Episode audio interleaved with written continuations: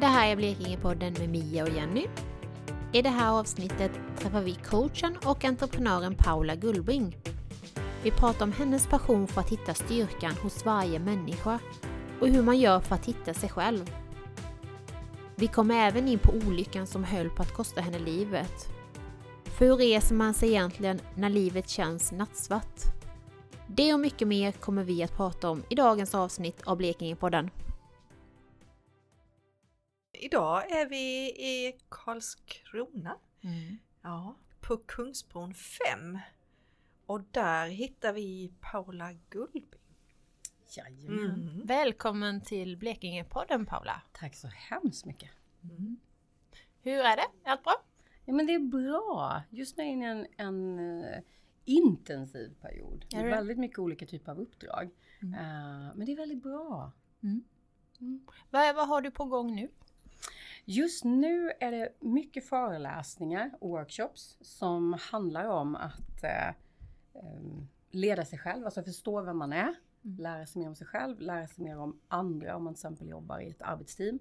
Att förstå att vi är liksom födda väldigt olika. Eh, och då kan det skära sig ibland eh, om vi inte kommunicerar hur vi funkar och hur vi är. Så då stödjer jag upp och jobbar mycket med det. Så det är både på högskolan, nu mycket föreläsningar, också i organisationer. Um, sen har jag moderatsuppdrag. Uh, håller liksom i, det är någon bolagsstämma och det är också någon annan kick-off och sådär för företag. Och samtidigt så uppdrag som mental tränare där man sitter enskilt och pratar med mycket idrottare och uh, mina vanliga klienter som coach helt enkelt. Mm. Mm. Men hur, hur började din bana kring just det här med coachning och du håller ju även på med musik. Ja, det började väl så. Alltså jag har alltid varit nyfiken på människor, alltid varit intresserad av olika typer av människor. Uh, liksom så länge jag bara kan minnas det. Precis som att jag alltid tyckt om musik. Liksom. Så det har alltid varit intressant. Uh, uh, varit social och pratat och sådär. Och då liksom kommer man åt mycket människor och får höra mycket och sådär. Mm. Um, intresserad av att via så här människor få tillgång till helt olika världar som man aldrig hade mött annars. Så det är nog mycket så här nyfikenhet att veta och lära mer och förstå massa om världen. Um, så, så bryr jag mig om människor väldigt mycket. Jag vill att folk ska må bra uh, omkring mig. Uh, och så för mig var det väl sådär att när det kom till gymnasieval, då blev det liksom samhäll med lite fokus psykologi och sådana bitar. Efter sen så funderade jag ju då på vad jag skulle liksom arbeta med, plugga. Efter liksom mycket om och men sådär så, så lite obstinat mot, mot pappa och så som tyckte liksom att eh, tekniskt är bra, tekniskt är bra. så bara nej, det blir det inte. För de eh, som inte vet Paula, mm. vem är pappa? Eh, pappa heter Per Eriksson. Han var bland annat när det gäller Bleking så kan han vara in, eh, en del känner till att han var rektor för BTH när det startade och under 12 år. Mm. Mm. Men kommer du inte här från Karlskrona då? Nej! Du kommer från Skåne? Jag kommer från Lund. Mm. Jag flyttade hit som 15-åring. Mm. När BTH startade. Uh, men sen är jag den enda som är kvar. Efter nu så här 25 år. Eftersom jag hittade min man här och har fått barn och hela den grejen. Så jag sa, det tog mig kanske nästan, ja men mellan 15 och 20 år då jag helt plötsligt kom på mig själv och säga, det här är min stad. Jag älskar Karlskrona. Liksom. Jag står för den, jag älskar den. Människorna, hur det ser ut, hur det är. Eh, tillhör inte alls de som tycker att det är för... Ja, det händer väldigt mycket och det finns fantastiska människor här. Med en otrolig kaliber. Eh, gäller bara att man ser dem. Så jag har valt att liksom vara kvar på det sättet. Eh, Medan i början när vi kom hit så var det nog jag var nog den troligaste som skulle flytta härifrån. För jag kräver mycket, jag blir uttråkad fort. och kräver mycket ombyte och människor och på olika sätt. Men nej, Karlskrona och Blekinge har gett mig mycket det. Jag har uppväxt jättemycket i Karlshamn.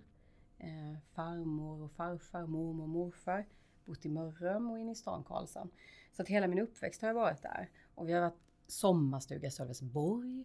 Så att jag hade haft, haft mycket Blekinge i min bakgrund som barn och ungdom då. Tills vi sen flyttade dit.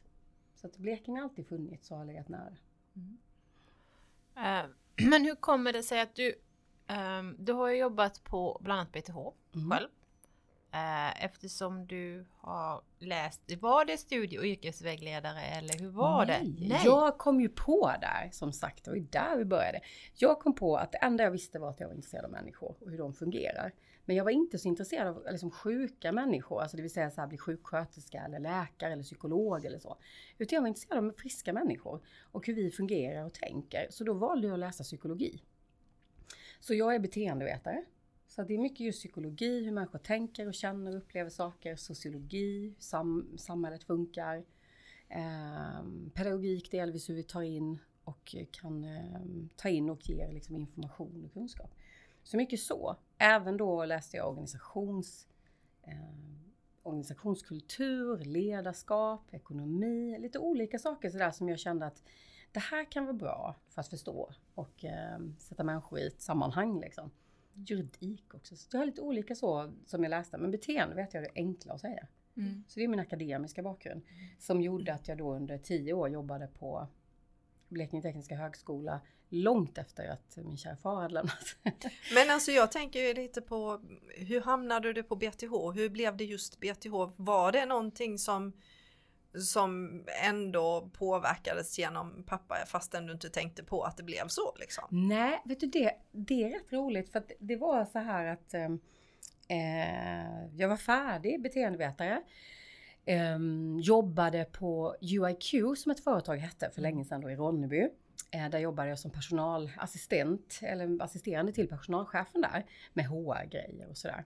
Och eh, sen fick vi vårt eh, tredje barn och efter det sen så, så, så bytte jag jobben inom kommunen med arbetslösa ungdomar.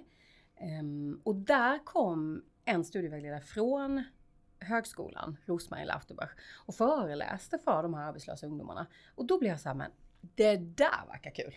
Oj, liksom, fy vad roligt. Här såg jag lite mer så här, det där jag tänkt i huvudet. Hur man skulle kunna jobba. Eh, så då frågade jag ju henne, hur, hur, är det att jobba där? Vad gör du för någonting? Hur är det? Och det var inte alls så inrutat som man tänker att den, de flesta av oss möter studievägledare på grundskola. Och de har tyvärr otroligt lite resurser, lite tid. Så det blir så här, ett samtal ger kanske inte speciellt mycket. Och det är mycket informationsinriktat. Medan här på högskolan fick du jobba coachande, liksom metodik, alltså hjälpa folk att hitta vad de faktiskt vill, vilka de är eh, var de är på väg någonstans och sen eh, vilken utbildning är en del i det. Eh, så så kom jag i kontakt med det och bara ett par månader efter jag hade träffat Rosmarie och blivit så här, men hjälp det där verkar intressant. Då kom en tjänst ut. Så då sökte jag den och så fick jag den. Mm. Ja. Hur, hur, hur lång tid jobbade du på PTH? Det måste vara drygt 10 år. Mm. Uh, ska vi tänka 25 till 16. Ja. Uh. Det trodde jag aldrig. jag tänker så här, jag kommer liksom ha känt att nu kan jag och vet jag, nu behöver jag vidare till nästa. Men jag tror att BTH var kanske den enda arbetsplats jag skulle kunna tänka mig. På det sättet att där kommer det folk från hela världen. Mm. Det är nya saker man bygger där. Det är olika typer av människor. Det är en hö, högt tempo rent både intellektuellsmässigt och utmaningsmässigt med mycket. Och um, Nej, så det, jag tror att eh, hade det inte varit det, då tror jag nog hade kanske lämnat liksom mm. här. Men där fick jag världen hit på något sätt. Mm. Och blev en perfekt kombination med att utmanas, testa. Och på BTH så fick jag eh, mycket förtroende och mycket fritt att skapa det studenter behövde. Så då skapade vi workshops, föreläsningar och vi just coachade mycket. Eh, och där är ju alla välkomna att komma om man är så här jag vet inte riktigt vad jag vill bli eller vad jag ska göra av mitt liv. Hjälp! Sådär. Och det tyckte jag var fruktansvärt roligt. Att mm. kunna få stödja i den ganska jobbiga processen som det är för många. Ja men såklart. Ja. Det jag tycker fortfarande, jag vet fortfarande vad jag ska bli när jag blir stor. Och du är över 50 Mia. ja det är lite så. Och då säger du det där roliga som, som, som jag då markerade alltid när folk kom. Jag vet inte vad jag ska bli. Så här, vänta lite nu. Du är redan någon. Ja, såklart. Så vad är det? Jo, ja. men vi ska kolla på vad du ska arbeta med, vad mm. du ska göra. Men jag tror de där, och det vet man ju, precis som du säger mm. Sam, det är inte riktigt så jag menar. Mm. Fast just det där att vi säger det hela tiden till våra barn. Vad ska du bli när du blir stor? Mm. Eh, så är det faktiskt så man pratar. Och då mm. förknippar vi som att det vi arbetar med är de vi är. Mm. Då helt plötsligt är inte länken så lång till att man tänker att Ha, så det jag arbetar med att tala om mitt värde. Mm. Man, identifierar, man, ja. man identifierar sig Precis. med sitt jobb. Ja. Och det, jag kan ju säga rakt av att jag jobbar med det varenda dag. Mm. För att jag vet om att det här är, är tokigt. Men det är ju det som jag har med mig i Precis. min ryggsäck och som jag är uppfostrad mm. med. Och det är ju därför jag har så galet mycket jobb som coach. Mm. Därför att det skulle jag säga är det vanligaste. Mm. Som om någon frågar så här, för som sagt efter de åren då märkte jag ju så här att här finns ett jättebehov. Folk kommer hit, jag får höra efter en timme samtal att oj, det här gav mig mer än tio år med en psykolog eller mm. det här förändrade allt. Och jag var så här, jag fattade inte vad det var jag gjorde som var så speciellt. För jag tyckte liksom att det var inte, det var väl inget, alltså vi sitter här och samtalar. Men då hade vi ju ändå medvetet en, just en, en coachande metodik, det vill säga vi utgår från att du har svaren. Att du eh, vet någonstans, men vi hjälper dig att hitta det. Mm. Att hjälper dig att ställa rätt frågor i rätt tid för att höra vad du svarar. Mm. Eh, så det blir en effektivisering i det där. Och att man betar av från vad ska jag bli till? Nej just det, vad ska jag jobba med? Jaha, men jobba med, vad trivs jag med för någonting? Ner till liksom vilka tider man vill arbeta. Att vi bröt ner väldigt mycket till ganska detaljerade frågor som det kan vi svara på. Eh, och då märkte jag så också att folk skickas mycket. Att, var det problem med relationer? För det kunde vara någon som kom, eh, skilsmässa, nu vill jag ta tag i mitt liv, det ska ta en annan vändning. Och där jag ärligt vill säga att just nu, så som du är och mår, så kanske inte det är nu, tänker du att det är nu du kommer göra det bästa valet? Liksom. Att också säga, kanske behöver vi jobba först med att du ska bli hel. Liksom. Och det var ju inte mitt arbete då att göra det. Men att hjälpa någon att identifiera det um, blev ibland liksom en länk. Och då, då upptäckte jag så här, här finns ett hål. Folk skickas till någon för relationer, någon för högskolestudier, någon för ekonomisk rådgivning, någon för hur jag ska uppfostra mina barn. Alltså vi skickas hit och dit och alla får då bara en, en liten del av hur en människa är. Och jag tänker att allt hänger ihop. Mm. Allt hänger ihop. Så är det. Så någon måste kunna utgå från hela dig. För allt hänger ihop. Och det då blev ju min att jag utöver att vara beteendevetare så har jag då utbildat mig eh, som då coach på en internationell nivå.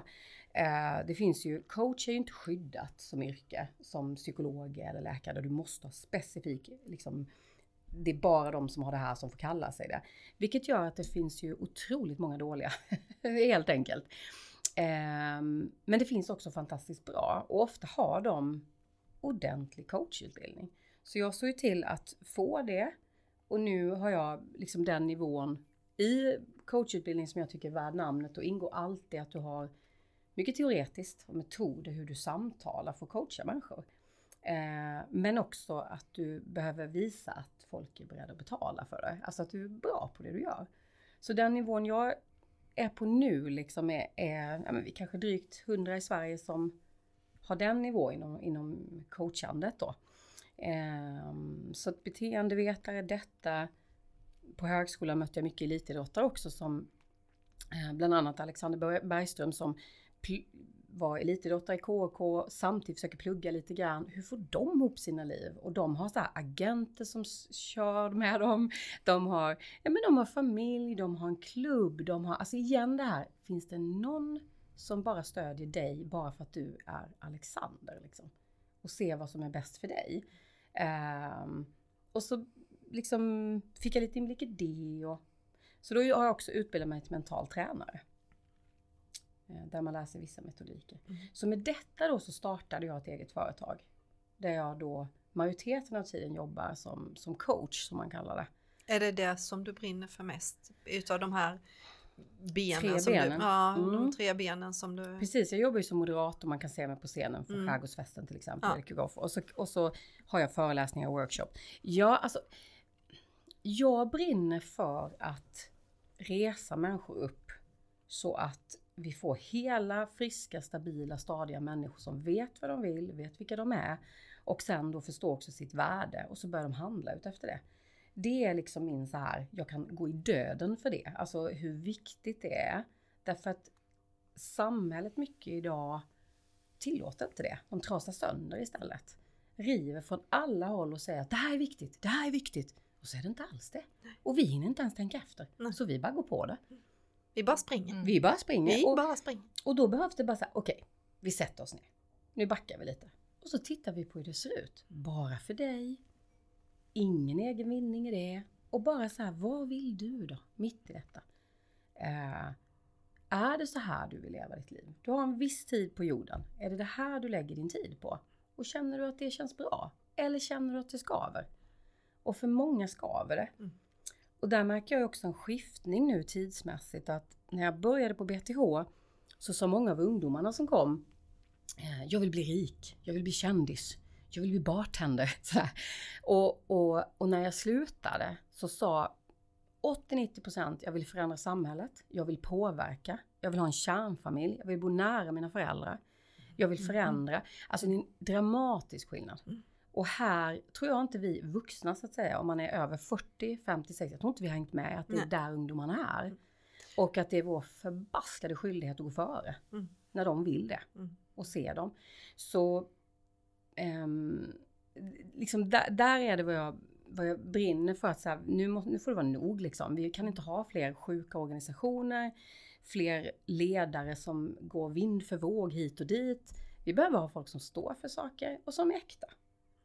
Det är enda sättet tror jag att, att liksom för en, en positiv framtidsutveckling. Och då vill jag göra allt jag kan för att det ska bli så. Liksom. Men jag tror att pendeln har slagit tillbaka. Jag har ju, jag har ju Mm. två barn som är i vuxna nu som är eh, 20 26 och 27. Mm. Och där märker jag att just det här med att verkligen få göra det som man tycker är kul. Mm. Och alltså det, det slår liksom lite högre än pengar. Pengar är viktiga men, Mm. men det är ändå den här, Absolut. Den här lilla den här kärnan att nej men jag, jag vill må bra. Jag Ja. är liksom Och där tror jag vi då, om man ska säga vuxna eller äldre, hör de fel när de använder ordet kul. Då tänker vi så här, hörde du, man ska jobba hårt. Det är inte det de är rädda för. Men Nej. de har ju sett sina föräldrar. mm, Jaha, vem tackade mamma för att hon brann ut sig? Vad, vad var pappa när jag liksom, när han jobbade ihjäl sig? Alltså, Mm. Jaha, vi har en bil till. Grattis! mm, Alltså det där har de sett igenom, väldigt många av dem.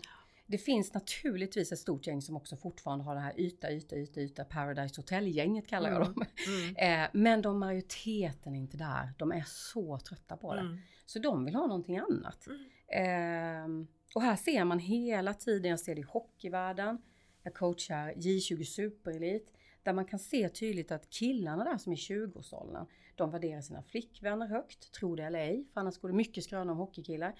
De, eh, de vill just, eh, de tycker annat är viktigt att, att leverera, inte bara hur mycket pengar de får för det. Ehm, och det förstår faktiskt inte de här som leder lagen på samma sätt. Eller sportchefer eller andra. Utan det är mycket så här, ger vi dem bara tillräckligt med pengar så levererar de. Och det såg vi ju tydligt i KK-laget att ledsen, det funkar inte så. Men jag, jag, jag känner ju, eller jag tänker ju att det här är ju fullständigt rätt, såklart. Men jag tänker ju att det är mycket struk- i strukturerna Mm. idag som måste förändras Mm-mm. för att vi ska nå det. Det handlar om stora organisationsförändringar i större organisationer, Mm. inte minst statligt och kommunalt som är Precis. stora arbetsgivare. Eh, och det är ju, när man börjar tänka så, så tänker man så att men det är ju en jättekoloss. Men vet du vad som är så härligt då? Det är ganska många nu som är som jag. Det är ganska många nu ledare som börjar liksom så här resa på sig. För jag märker det mycket nu, jag är ju liksom mer i Stockholm kanske ibland än hemma. Mer i Malmö och Göteborg som man är runt på andra ställen. Eh, där man ser annat och här, det rör på sig nu. Det som bland annat av den anledningen du pratar om så har jag liksom börjat nu titta på ett verktyg som där man får en glasklar nuläges koll på sitt företag. Och då är det 360. Det är psykisk ohälsa, det är ledarskap, det är hälsobitarna. För att här måste vi gå in mycket mer och bredare och rensa bort ohälsan i samhället. Så där jobbar jag med ett verktyg nu där man faktiskt kan göra det på riktigt. Liksom. Eh, för du måste först veta nuläget för att förstå Ja, vad så- ska... ja. Och exakt vad går vi in? För vi har inte, vi har inte råd att förlora tid. För mig är det lite så här, det är lite bråttom nu. Mm. Vi måste skynda på. Men jag ser ju att det finns så mycket människor som driver åt det hållet. Så att jag känner mig, jag känner mig så väldigt positiv framåt för det är så mycket krafter som nu vänder och framförallt de unga. Och jag sa till det en del var så här, men hur kan du som fyra barns mor liksom hoppa ut och bli egen? Så sa jag, ja hur kan jag inte? Jag vill titta dem i ögonen och säga, svara på frågan, mamma vad gjorde du när världen såg ut som den gjorde? Mm. Och bara känna, du det jag gjorde, det var att jag var modig och gjorde exakt det jag är bäst på och det är att resa människor. Mm. Och då är det det jag ska göra. Mm. Så högt, på så höga nivåer som möjligt så vi får ordning på politiker, så vi får ordning på ledare i första hand. Det är där jag brinner mycket med de riktigt duktiga ledarna. Um, och då säger jag ofta så att jag jobbar med de goda, inte de onda. Och då garvar en del. Så, vad menar du med det? Kan man säga så? Finns det onda människor? Ja, säger jag. Mm. Därför att jag tänker så här att jag jobbar med de ledare och chefer och det kan vara i olika åldrar för du kan vara ledare på olika sätt. Så jobbar jag med de som eh, vill påverka, inte ha makt. Och jag jobbar med de som vill tjäna människor, inte tjäna pengar. Och det är en ruskig skillnad. Och för mig är det liksom gott ont. För där vill jag vara tydlig att för mig är det inte för gott att tjäna pengar och vilja ha makt. Eh, det kan komma som en bieffekt. Eh, folk sa det kommer vara så svårt de första åren Paula för dig och bla bla bla och så här. Det har gått jättebra från början. Och vad jag noterar då, varför har det gått bra med företagandet? Ja, därför att jag är äkta. Jag är helt genuin. Eh, och det verkar vara ovanligt nu för tiden. och det, det efterfrågas liksom. Um, så det har inte varit några problem alls. Liksom. Mm. Mm. Men om vi backar bandet några år, för mm. det har ju inte alltid varit eh, och mått jättebra. Nej. Nej. Nej, det har jag inte.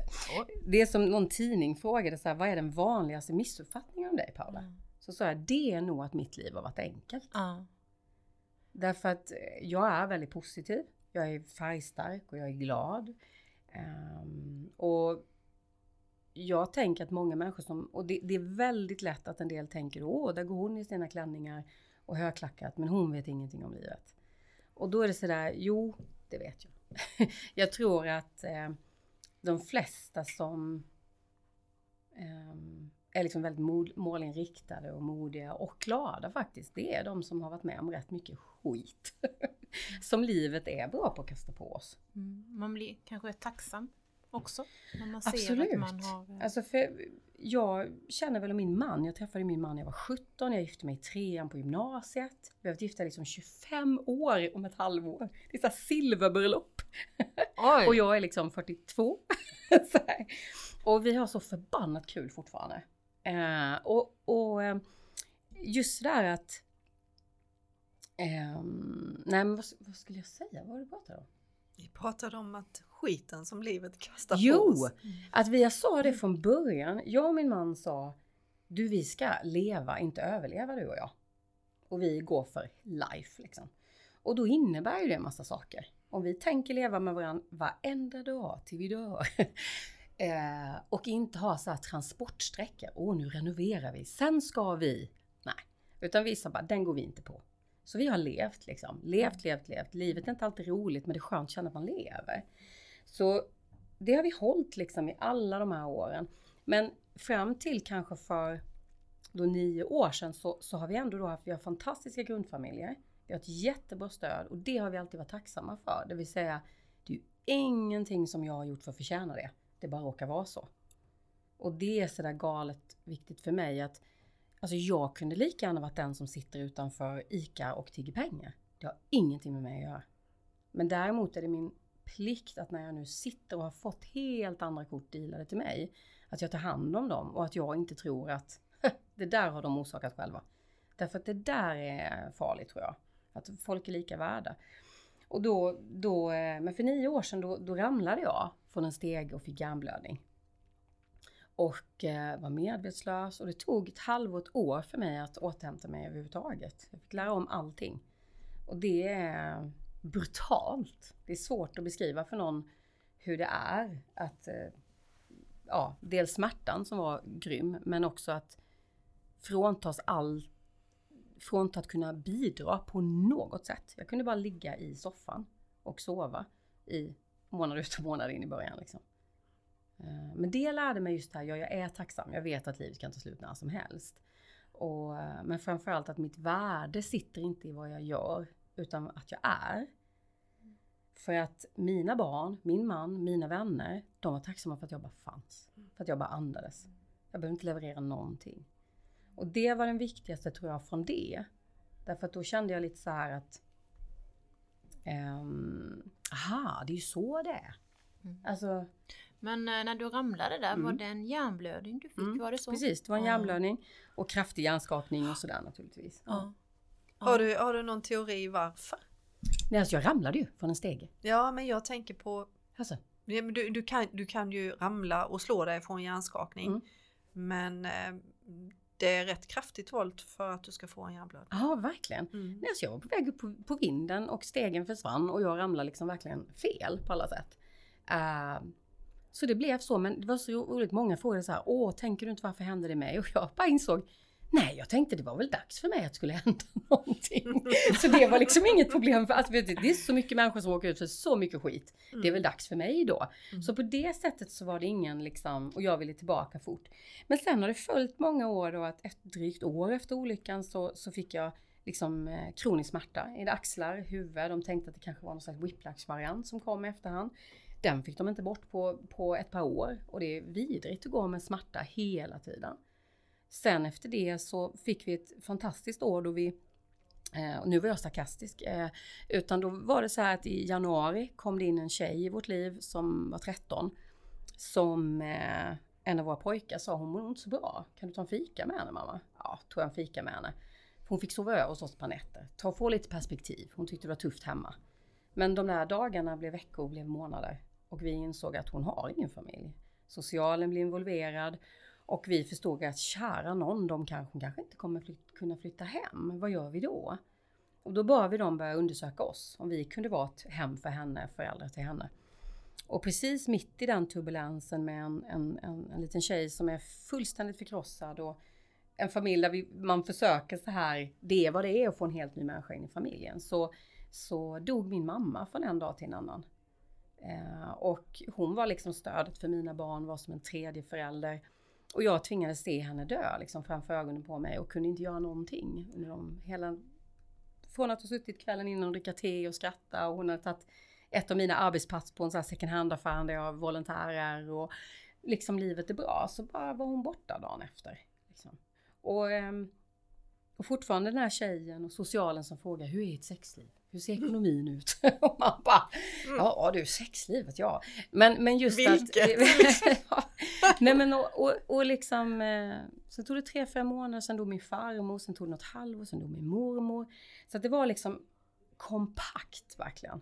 Och hantera det, sorgen bland barnen, en av dem ville knappt leva efter ett tag. Och som förälder har ett barn som knappt orkar leva, så det är otroligt tufft, det är brutalt liksom. Um, och när det lättade lite grann, då märkte ju jag med mig att, för där kan det vara, men är du rädd om det? Ja, jag är alltid jätterädd om mig. Men, fa, men faktiskt, du har inte alltid ett val. Nej. Det är inte så att om du har fyra ungar som ligger i fosterställning i rum efter rum, så är det inte så att du bara stänger av sorgen. Och så här, nej men nu går jag, alltså vi tog dagar av, vi tog, men alltså det räckte inte för, inte för mitt system i alla fall. Utan när, när jag när de flesta var lite mer på fötterna så noterade jag att jag kände och tänkte väldigt mycket som inte var jag. Och då åkte jag iväg tre dagar på ett tyst retreat. Eh, för att faktiskt höra vad som pågick i mig. Och då noterade jag att jag tänkte ju att jag vill inte vara kvar här längre. Jag såg ingen poäng liksom med att finnas här, för det var för hemskt allting. Um, och så inte jag jag vill leva liksom. Så då kontaktade jag en läkare som sa, du har ju fått en depression liksom. Du måste få hjälp med detsamma. Eh, och jag sa, ja men jag kan väl vila lite. och han bara, nej, nej, nej, nej, nej, det här vilar man sig inte på. Det här är livsfarligt liksom. Um, så tack och lov så fick jag liksom direkt medicin, direkt bra hjälp. Och, och sen har det varit många år med att lära sig förstå vad det bara är och hur, hur, hur eh, fruktansvärt svårt det är med depression och hur vansinnigt farligt det är. Mm. Mm. Och jag tror att alla de erfarenheterna, det är klart att det bidrar när jag coachar. Alltså att jag förstår många olika lägen. Mm. Att det är mycket man har sett och varit med om. Mm. Eh, tillsammans då med metoder för att göra saker och sådär. Så, ja. Mm. Ja, det var en häftig, häftig historia måste jag säga. Och vilken resa ja. Ja. Mm. Mm. Paula, tusen tack för att du ville vara med i Blekingepodden. Men tack så mycket. Och lycka till med allt du har framöver. Tack. Mm. Mm. Jag kom på att jag vill att ni frågar mig en fråga. Vilken då? Då ska ni bara fråga så här. Om du skulle ge människor tips, du som är coach har hört mycket, vad skulle det vara för någonting? Jag kan bara ge en fråga. Mm. Men om du nu skulle, skulle ge människor som kanske har varit i din situation eller kanske hamnar i ett vägskäl i livet som man gör ibland. Vad skulle ditt tips vara då? Ja, alltså det där är ju jag får frågan ibland som coach liksom. Ge mig lite tips och råd. Och någon gång sa någon det ganska raljerande sådär. Men du, du är som en livscoach. Ge mig tre råd i livet sådär. Och då, då hörde jag mig själv säga, vilket jag sen bara shit vad klokt. Men jag kan, inte, jag kan inte ta cred för att jag vet faktiskt inte var det kom ifrån. Men för mig summerar det jättekraftigt sådär. Nummer ett. Var åtminstone brutalt ärlig med dig själv. På alla nivåer. Vad du är bra på, vad du behöver stöd med, hur du är, vad du känner. Alltså, var helt ärlig. Nummer två. Fatta hur otroligt värdefull du är. Oavsett vad du gör. Att ditt värde är fantastiskt och du är underbar. Liksom. Och nummer tre. Visa i handling att du har fattat ettan och tvåan. Då, där är liksom själva receptet. Och det är så lätt och så svårt. Men det skulle jag säga. Det är där det börjar. Nu fick jag lite goosebumps. Ja. Det tar vi med oss. ja. Tusen tack Paula Tack för att du ville vara med. Tack! Tack!